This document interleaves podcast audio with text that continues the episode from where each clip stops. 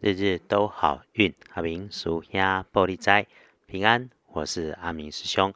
天亮是十二月二十三日星期五，天更是十二月二三，古历是十二月初一，农历是十二月一日。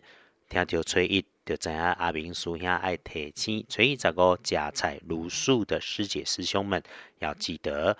说说吉方，星期五正财在西南方，偏财要往东方找。文昌位在西边，桃花人员在东南。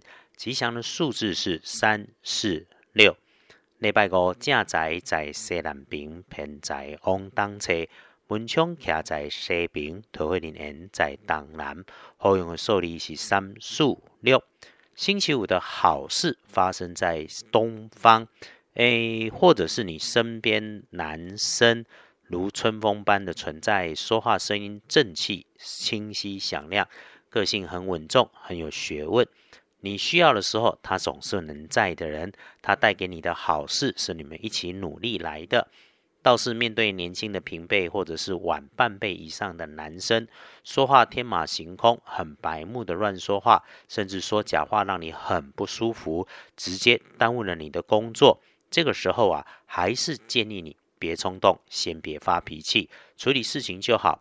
当下更要心平气顺，事后真的要说，再慢慢说。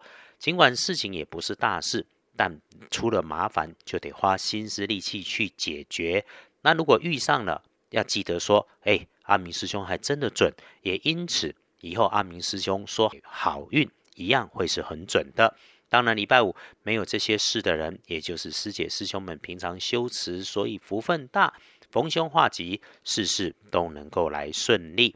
礼拜五可能发生意外状况的地方，是被摆放在低处，或者是暗处，或者是往下延伸的事物，请留心自己的位置，出去北边后面。视觉高度以下的工具事物，很有机会是黑色的东西，需要你蹲下来、弯下腰、低下身子、搬动椅子、楼梯才能够碰到的收纳设备跟物件，它没有应该本来的样貌，你就要留意了啊！如果遇上说话声音很含糊，常常听不清楚他说的，所以你总要他再说一次，遇上了要小心你说出口的话。可能因为他理解错误，结果出了事情扫到你。阿明师兄的建议是：白纸黑字写清楚，把双方交谈留下回应记录，会是好一点的。礼拜五的开运颜色是浅蓝色，不建议使用亮红色的衣饰配件。黄历通胜上面忌讳的没有啊，所以是个可以勇敢打拼向前冲的日子。对大家来说，拜拜祈福许愿很好，签约交易也没问题。沐浴净身、剪头发、修手足很 OK。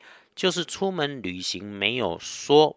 这个时候，我们加看建除十二神是开创的开智，也就是说，你需要出门旅行是为了工作、为了未来都没有问题。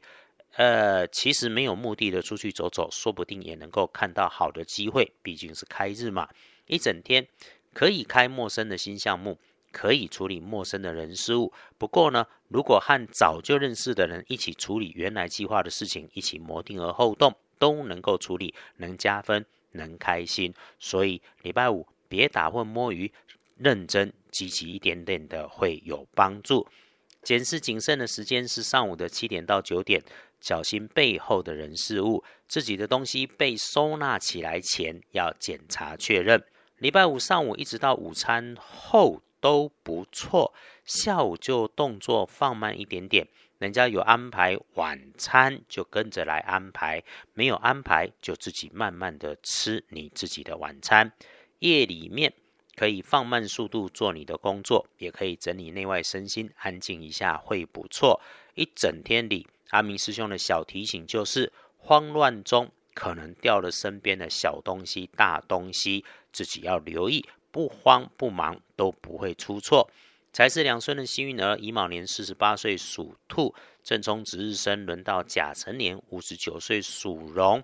正冲不运势用鲜黄色，厄运机会坐煞的北边，我们就先不要去阿明师兄这两天在低温中经历了晴天、大雪跟雨天，气候的变化就像人的运势，总有起伏。